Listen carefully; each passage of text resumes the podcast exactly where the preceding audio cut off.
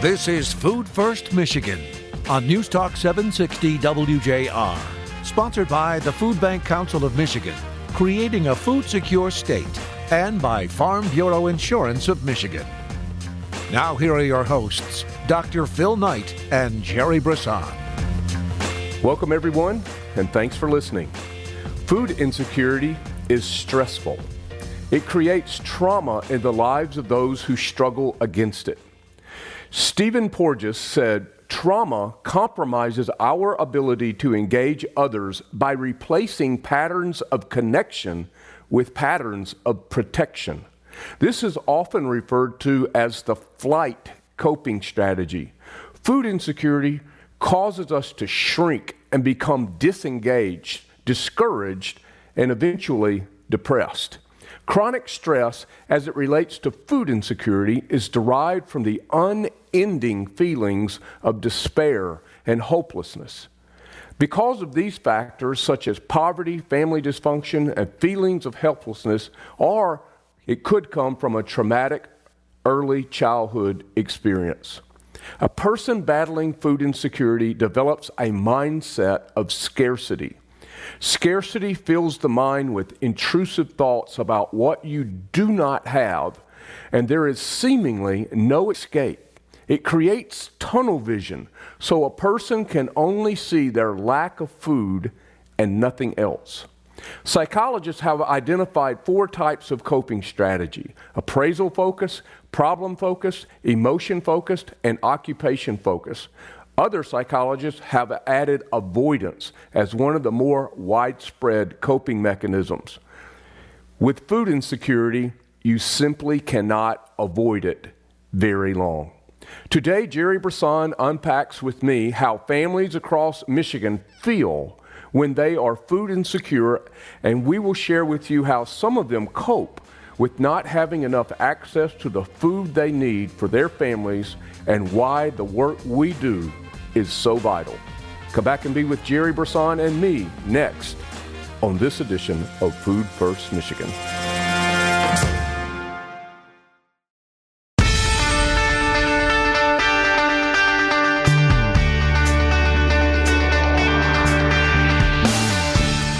Thanks for being with us, everyone. Jerry, welcome Jerry Brisson, the C E O and president at Gleaners, and the chairman, or president, actually, for the board of directors at the Food Bank Council. And Jerry, um, welcome back to the W J R and the Food First microphone. Yeah, here we are. It's always great to uh, be here, and uh, you know, um, we've had so many amazing guests. Um, I was just thinking about it. I was get, as I was getting on today, what a privilege it's been to to speak with so many people about the important issue of food security, and and that it's solvable, and why it's solvable, and all the vested interests people have in solving it. And today's show is a really important one that underscores a big part of the why there's so much vested interest in this. And part of the why is, it is very stressful to be low income. It's very stressful to have to manage your life. One of the things that I've said for a long time, having having worked with a lot of people from across the spectrum for so long, is the less money you have, the shorter your time frame for thinking about things. So if you have a lot of money, you can think about things five years down the road, ten years down the road. You can even think about legacies that are generational, right? When you have the money mm-hmm. to do that. If you don't have a lot of money, your your time threshold shortens. It's, what do I need to do today? And particularly if you're food insecure, because what you need to do today is feed your family. What is more mm-hmm. important than that? How can you think about generational legacy when you got to feed your kids right now? And and so that time frame shortens way down, and and I am amazed at the resourcefulness that people that have to think in really short time frames can accomplish. They're so resourceful in saying, okay, I'm going to do this, I'm going to do this, I'm going to do this, and they get through their day and they feed their kids amazingly, and then they go on to the next day and again have that short time threshold. Then things free up for them for a bit, and their threshold gets a little longer. Okay, now what about this month? What about next month, right? But that's part of the dynamic of living with, if, as you say, doctor, the toxic stress of food insecurity. It's how do we stretch a person's time threshold so they can manage their life more constructively? And that's a huge deal. It is, and and and you you you explained it so well. And Jerry, you know that this this toxic stress that we talk about for people who are experiencing food insecurity is really based in in uh, Abraham Maslow's hierarchy of need, which is a foundation for our entire belief system about um, the necessity of this work. So if you, uh, uh, just as a quick refresher, Abraham Maslow had a theory of motivation, and essentially at the lowest level of their, his pyramid is basic needs. And if you don't have those basic needs met, then it's going to be very difficult to, to move up that theory of motivation to security and to safety, and then all the way through relationships and friendships, uh, you know, being esteemed and accomplishing things, and finally, you know, having reaching your potential, or as much of it as we possibly can. But if you don't have the basic needs met, you can't. On level one, you can't ever get to level two, and that's what you're describing. That people are. Um, have to live in such a short-sighted way. They can't see beyond. In the monologue, I described it as tunnel vision. Until this problem is solved, I can't deal with anything else that's either in front of me, behind me, or to the sides.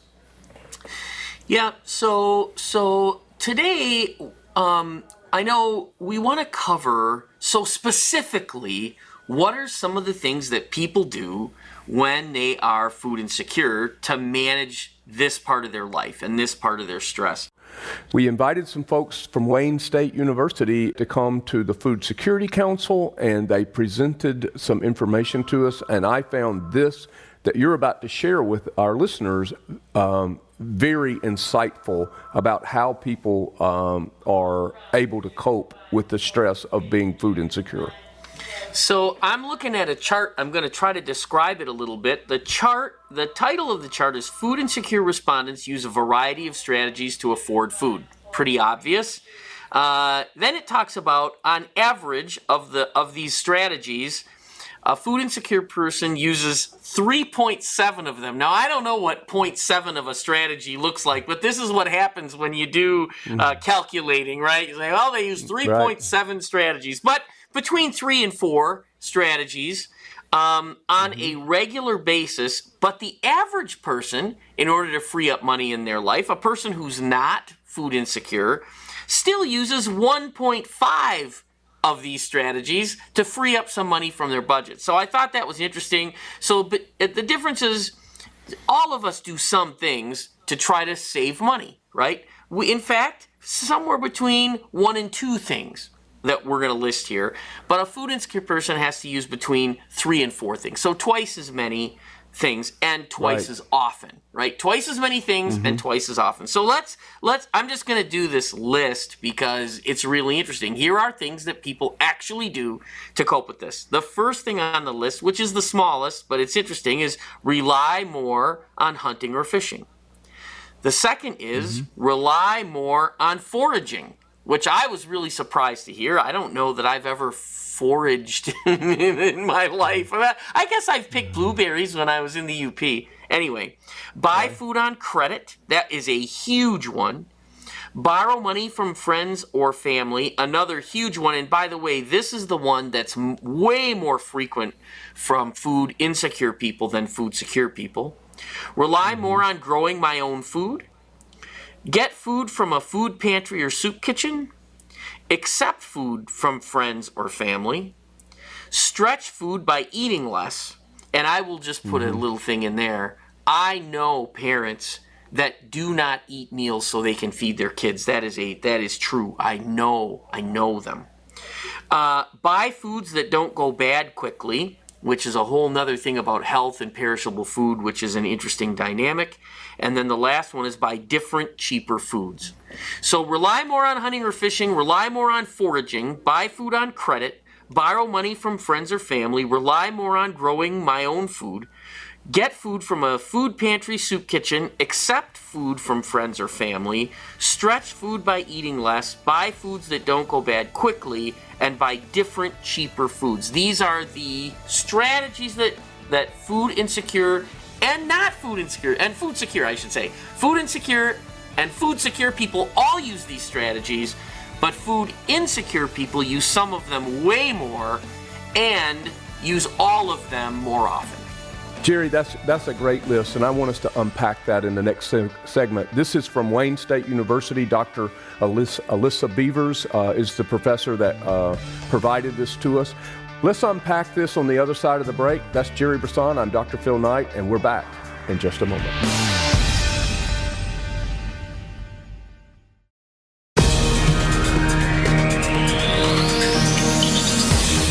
Contact the Food Bank Council of Michigan at f b c mich dot org. Now back to more Food First Michigan with Doctor Phil Knight and Jerry Brisson. And a podcast by the same name and sponsored by the family of companies at Farm Bureau, particularly Farm Bureau Insurance of Michigan and uh, the Agents Charitable Fund, as well as the Michigan Farm Bureau, the whole family over there, Jerry. They believe in this work and they trust to work with us to get it accomplished. And make significant investments in time and treasure to help us get it done. I, I, I mean, how can we say enough about Farm Bureau? We just can't. They're awesome. Well, you know, we, we do believe that uh, solving hunger starts in the field. You got to have food to, you know, it, it takes food to take care of hunger, and um, they're great partners.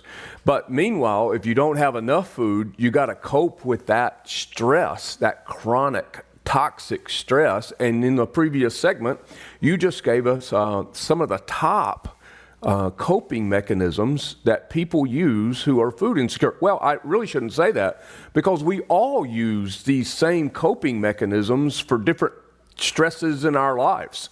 And so it just seems that people who are uh, food insecure are using these, or having to use these coping mechanisms, as you said, twice as much as people who are not, who are food secure. What what's what on that list stands out to you, Jerry? You know, for different reasons, they all stand out. And, and I, I mean, you know, it's like, oh my God. I think one of the things that that stands out though is is people buying food on credit. This is something that people who are food secure rarely do. And and people who are food insecure do all the time. Buy food on mm-hmm. credit. Now, mm-hmm. you think about how creative you have to be if you're a low-income person to have credit, then to use that credit, and then to maintain that credit. So that's an awful lot of work. You have to be pretty resourceful to be able to manage buying something like food on credit, right? So that one stands mm-hmm. out to me for a lot of reasons, but it also in, it's also an indicator of how food insecurity can drive your life in a downward spiral. As your debt increases and then the cost to maintain that debt increases, I mean, the fact of the matter is, how much debt would you go into to feed your kids if that was your best option for doing it? What would your number be? Right.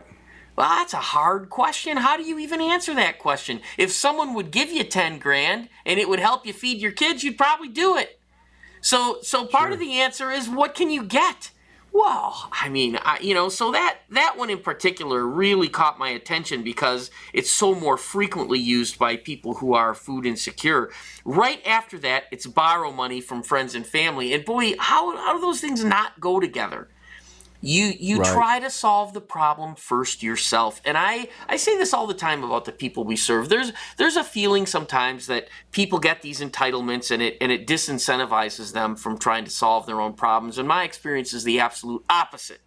That in fact people wait too long to get help. If they would go to a food pantry earlier and and rely on friends and family and credit um, later, right? If they if they did the things they could do first that, that are the least stressful and save those stressful things for later, I think people would get better, healthier, faster. I think there'd be less stress. And it's one of the things that we're trying to do is say to people, there is not anything wrong with needing help from time to time, go get the help you need. Go get it as soon as you can. We are here. We want to help you. There is no lingering consequence for getting food from a food pantry, you know?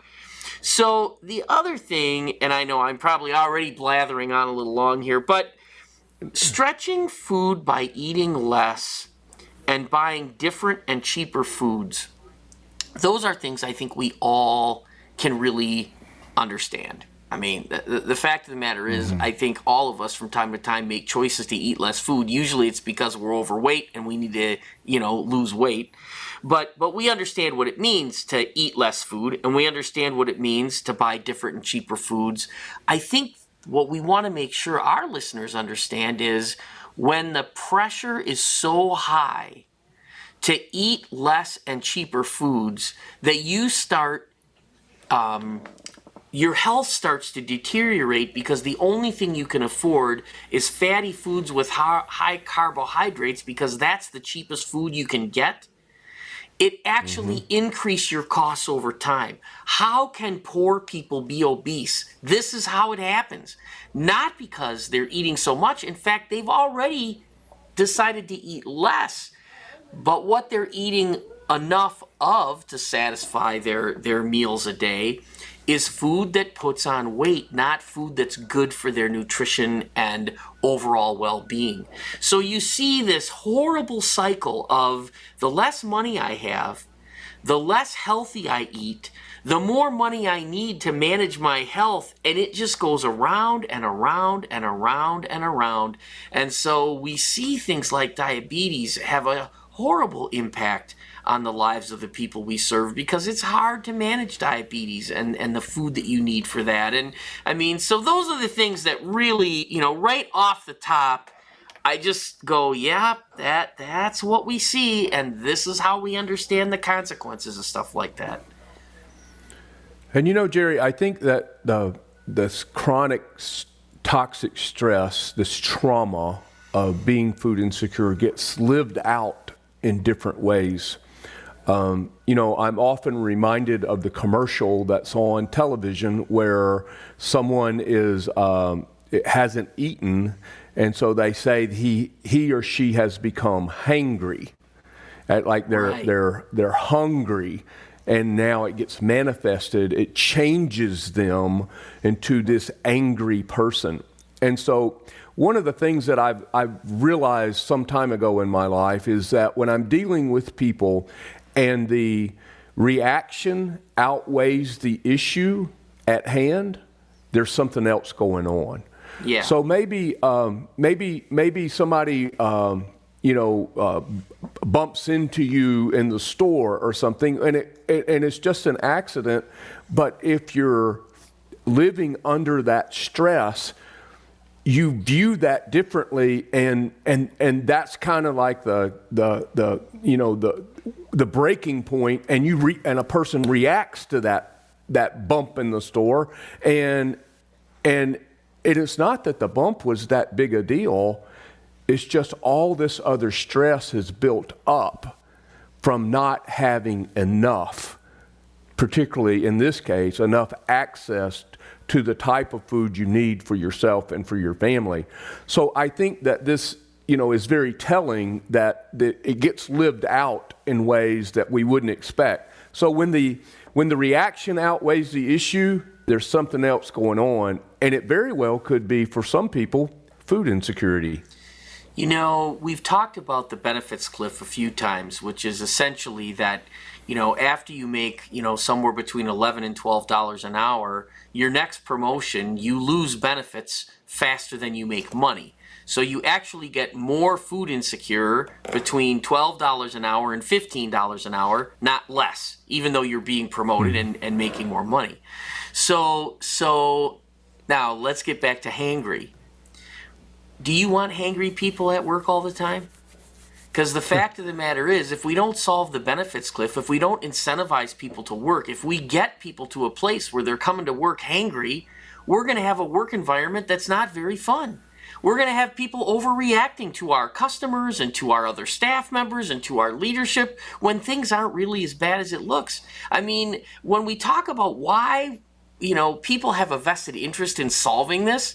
I really do mm. think in the day in, day out work reality of people where you go, the people working in the restaurants that you go to, the people who are, you know, providing service to you in the various shops, especially as we're going through the holiday season, all of these people make wages that, that might be below a living wage. That puts them in that food insecure place. They have the benefits cliff to deal with, meaning even if they're being successful, their benefits are going down as their wages are going up, and you've got a pretty hangry, large population. Is that the kind of community we want to live in? It makes no sense. This is a solvable problem, and it's not that expensive to solve. We just got to be smarter, or what do you say? Bigger, better, badder, bolder? I know you've got your list, Doctor. Why don't you tell us your list? Well, we'll close out this segment because we both believe that, that hunger isn't bigger than we are, it isn't better than we are, and it is not beyond us to solve. So come back with Jerry and I. We're going to talk a little bit about that solution and the impact that we believe the food that we distribute to food insecure families across Michigan, that the impact that it has. Come back and join us. We're right here.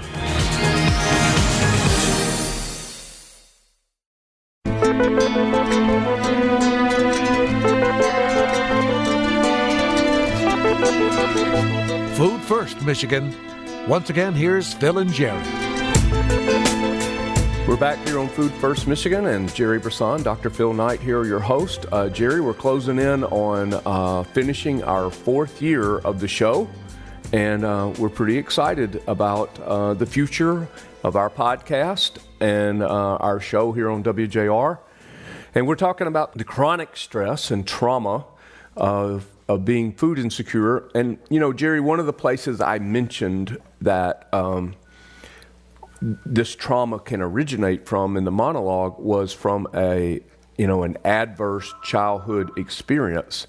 So when children grow up food insecure, they grow up in a food insecure household, uh, that doesn't leave them. That, And I'm, I'm going to give you an example.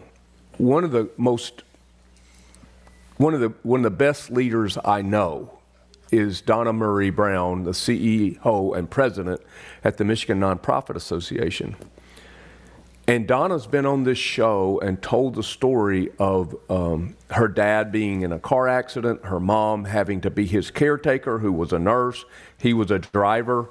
Um, And there were there were a period of time in their young lives, in her young life, where they received uh, distribution food from from pantries and churches and food banks, and and uh, she could remember when her friends would come over to the house, she would go to the cabinet and turn the cans, because if you remember uh, years ago, some of the canned, the shelf-stable food that came from the government had three stripes on it. And you could tell that this was this was not bought in the store. And she did not want her friends to know that they struggled with food. So she would turn the cans in the cabinet so that her friends would never see that. Now, she is a grown, accomplished, professional leader, was in banking for twenty-something years, now has been leading the Uh, Michigan Nonprofit Association, yet that memory has stayed with her her entire life. That trauma that kids experience by being food insecure, hopefully they can get past it, but I'm not sure we ever get over it. Yeah, I think you're right, Doctor. I mean, I you know, to be sensitive to how the things that happen to us shape our thoughts and feelings about the world, right?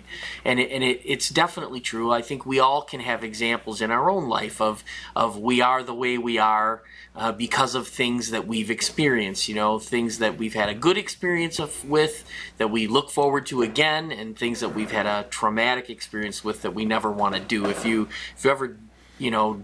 Uh, taking a dive off of a high diving board and stand at the top and look down, and that feeling that you have of, oh my God, I don't know if I can do this, right? The kid that makes the jump has a different experience than the one that decides to climb back down, right? all that to say, yeah. our life experience shape who we are, and oftentimes those things shape our next decision. So we started mm. talking about that time threshold, that, you know, when when people have an urgency like food insecurity to manage, I need to feed my kids today, so I'm not thinking about what the longer term consequences of this might be. So I might I might sell something or pawn something right now. It's going to cost me a lot of money to get that back later, but I need to feed my kids today, so I'm going to do that. And an outsider might say, well, how could you do that? That you, if you're going to buy that again later, you just wasted twenty dollars. Why would you do that, right?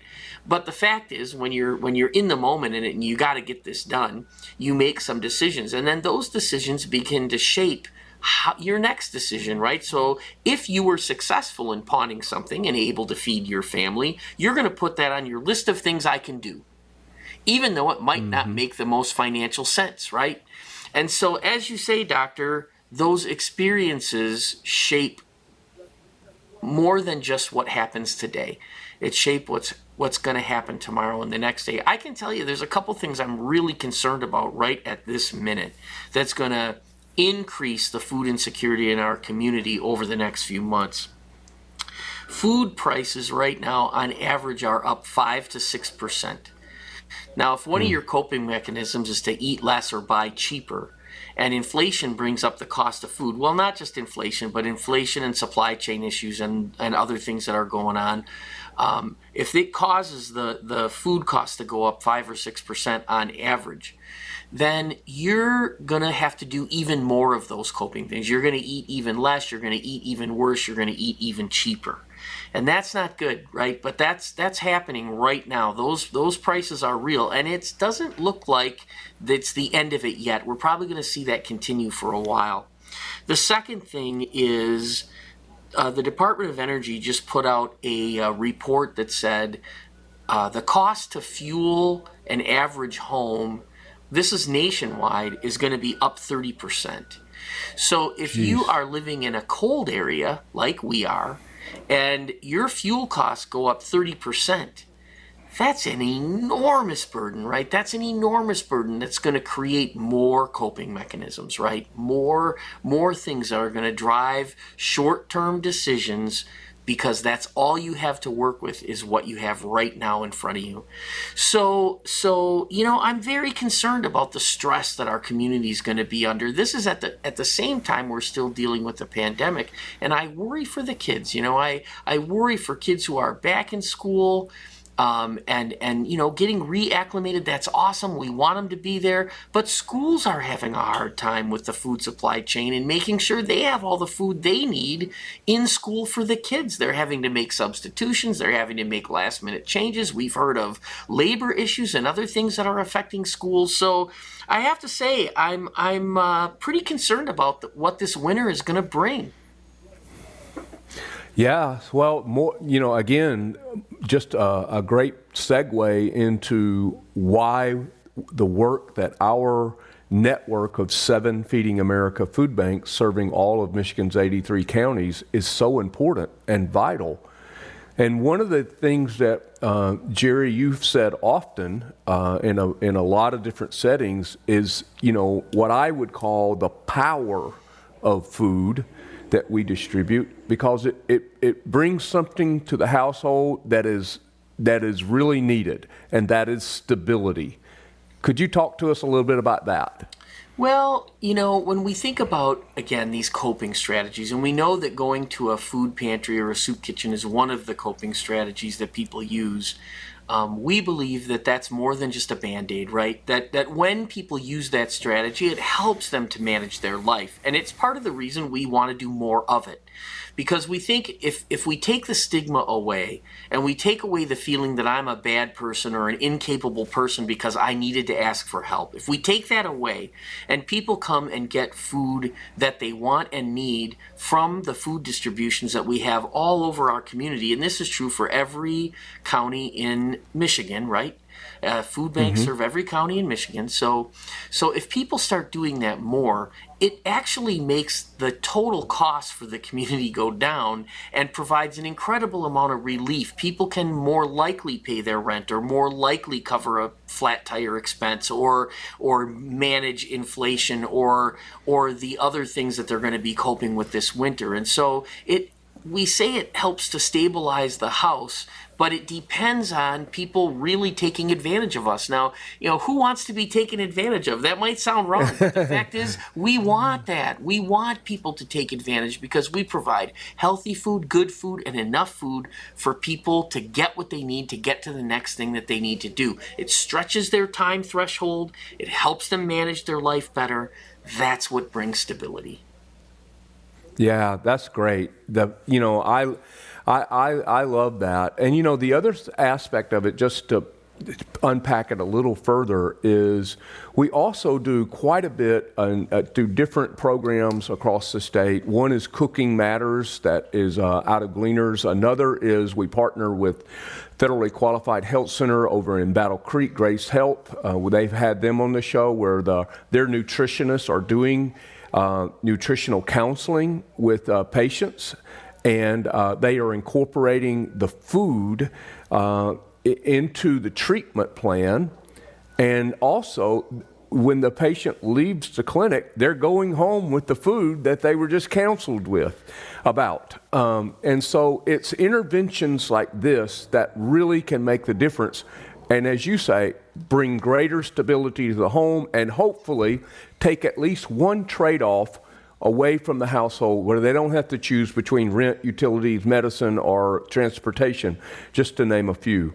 So, uh, Jerry, we, we, we probably should take a quick break here and come back, but um, I just, I love this, this part, this topic about people being so resilient to try to solve this problem and, and, the, and the impact that the food has in their homes and for their lives. I love that, the, the aspect and the concept of stability.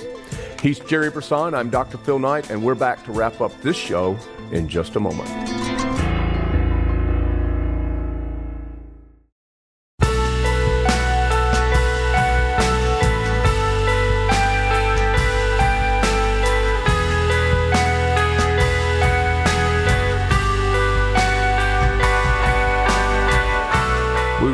Appreciate you listening and being here with us uh, week in, week out, downloading the podcast, listening to us on W J R.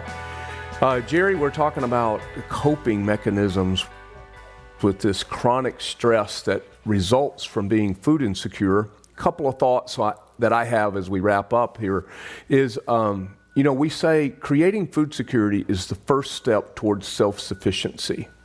And if you really want to address poverty, we think food first, hence the name of the show, should really be the priority. That's not to say that the other aspects that contribute to someone being or trapped in poverty aren't important and shouldn't be addressed, but we're just saying food can get you further, faster, cheaper than probably any of the other um, you know, interventions that, that are holding people back. So I, I think the concept of food first is something that is is valid, and it gives us a pathway toward really addressing. And, and, and I think that, you know, once food security is, is uh, available, is in the home, then it does have a freeing effect for people's minds, that they're able then to think about their other challenges.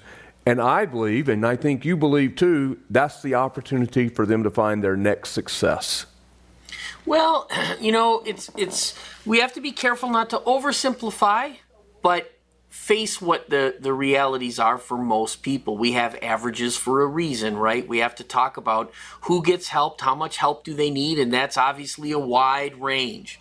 But what we can say is this, for at least many people, if we can take this problem off the table in an efficient way, that's food that they want and need, that they have access to on a fairly regular and easy basis, they will be more successful by having that available, right? There are some people that it won't help enough, right? They're, the, the, the number of issues they're managing are just too complicated to say that this is going to help them fully. But regardless of if, you, if it's enough or if it's not enough, this is the first thing. Then you get to the next thing, right? Whatever that next thing is, so that you, you always have in mind, you know, what we say here is impact is our North Star. Did mm-hmm. what we do make a difference in people's lives? Were they, did they have a better life, a better quality of life, a better way to manage their life? Were they healthier? Were they more empowered to do the things they want to do? These are the things we're looking at all the time. And we don't say we have all the answers, but we do say we know enough that what we do isn't just a Band-Aid. It is helping yeah. today and into the future.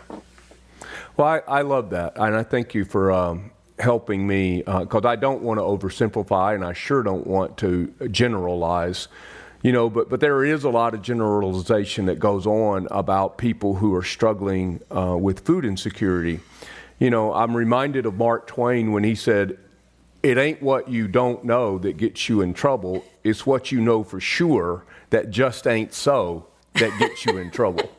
I love you know, that. You know, and so the generalization about the food insecure population, people who are struggling with food insecurity, is that's a dangerous thing to generalize on e- either side. Yeah, I think that's right, Doctor. And of course, we want to be sensitive in everything that we do. We we listen to people. We we make sure that we're asking, is this helping you? Do you need more? You know, what what more can we do to help? And and I want to make, again, a, just a very clear point. If somebody needs help, have them call two one one. Every county in Michigan has a two one one. Have them call two one one. We're heading into the holiday season. We've got some serious things happening that are going to be challenging for families. Don't wait to get help. Call two one one. That's a great point. Well, Jerry, time for a little food for thought. As you know, I'm an L P C, a licensed professional counselor here in Michigan. And I can tell you from that perspective, I'm alarmed about the negative impact food security has on people, not just physically, but emotionally and mentally as well. The impact of taking hunger off the table helps create stability, and stability is improved by having the physical, social, and economic needs met. Abraham Maslow's lowest level of need. But also, it allows people to live without fear of losing the ability to have their basic needs met. That's the beauty of stability. Stability has been created for many families by the combined efforts of programs working together to come alongside of families living under the trauma of food insecurity. And we can help keep people trauma-free by helping them stay food secure.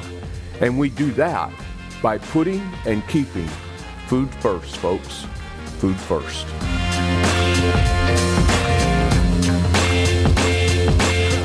Food First Michigan, presented by Farm Bureau Insurance of Michigan and by the Food Bank Council of Michigan, creating a food secure state.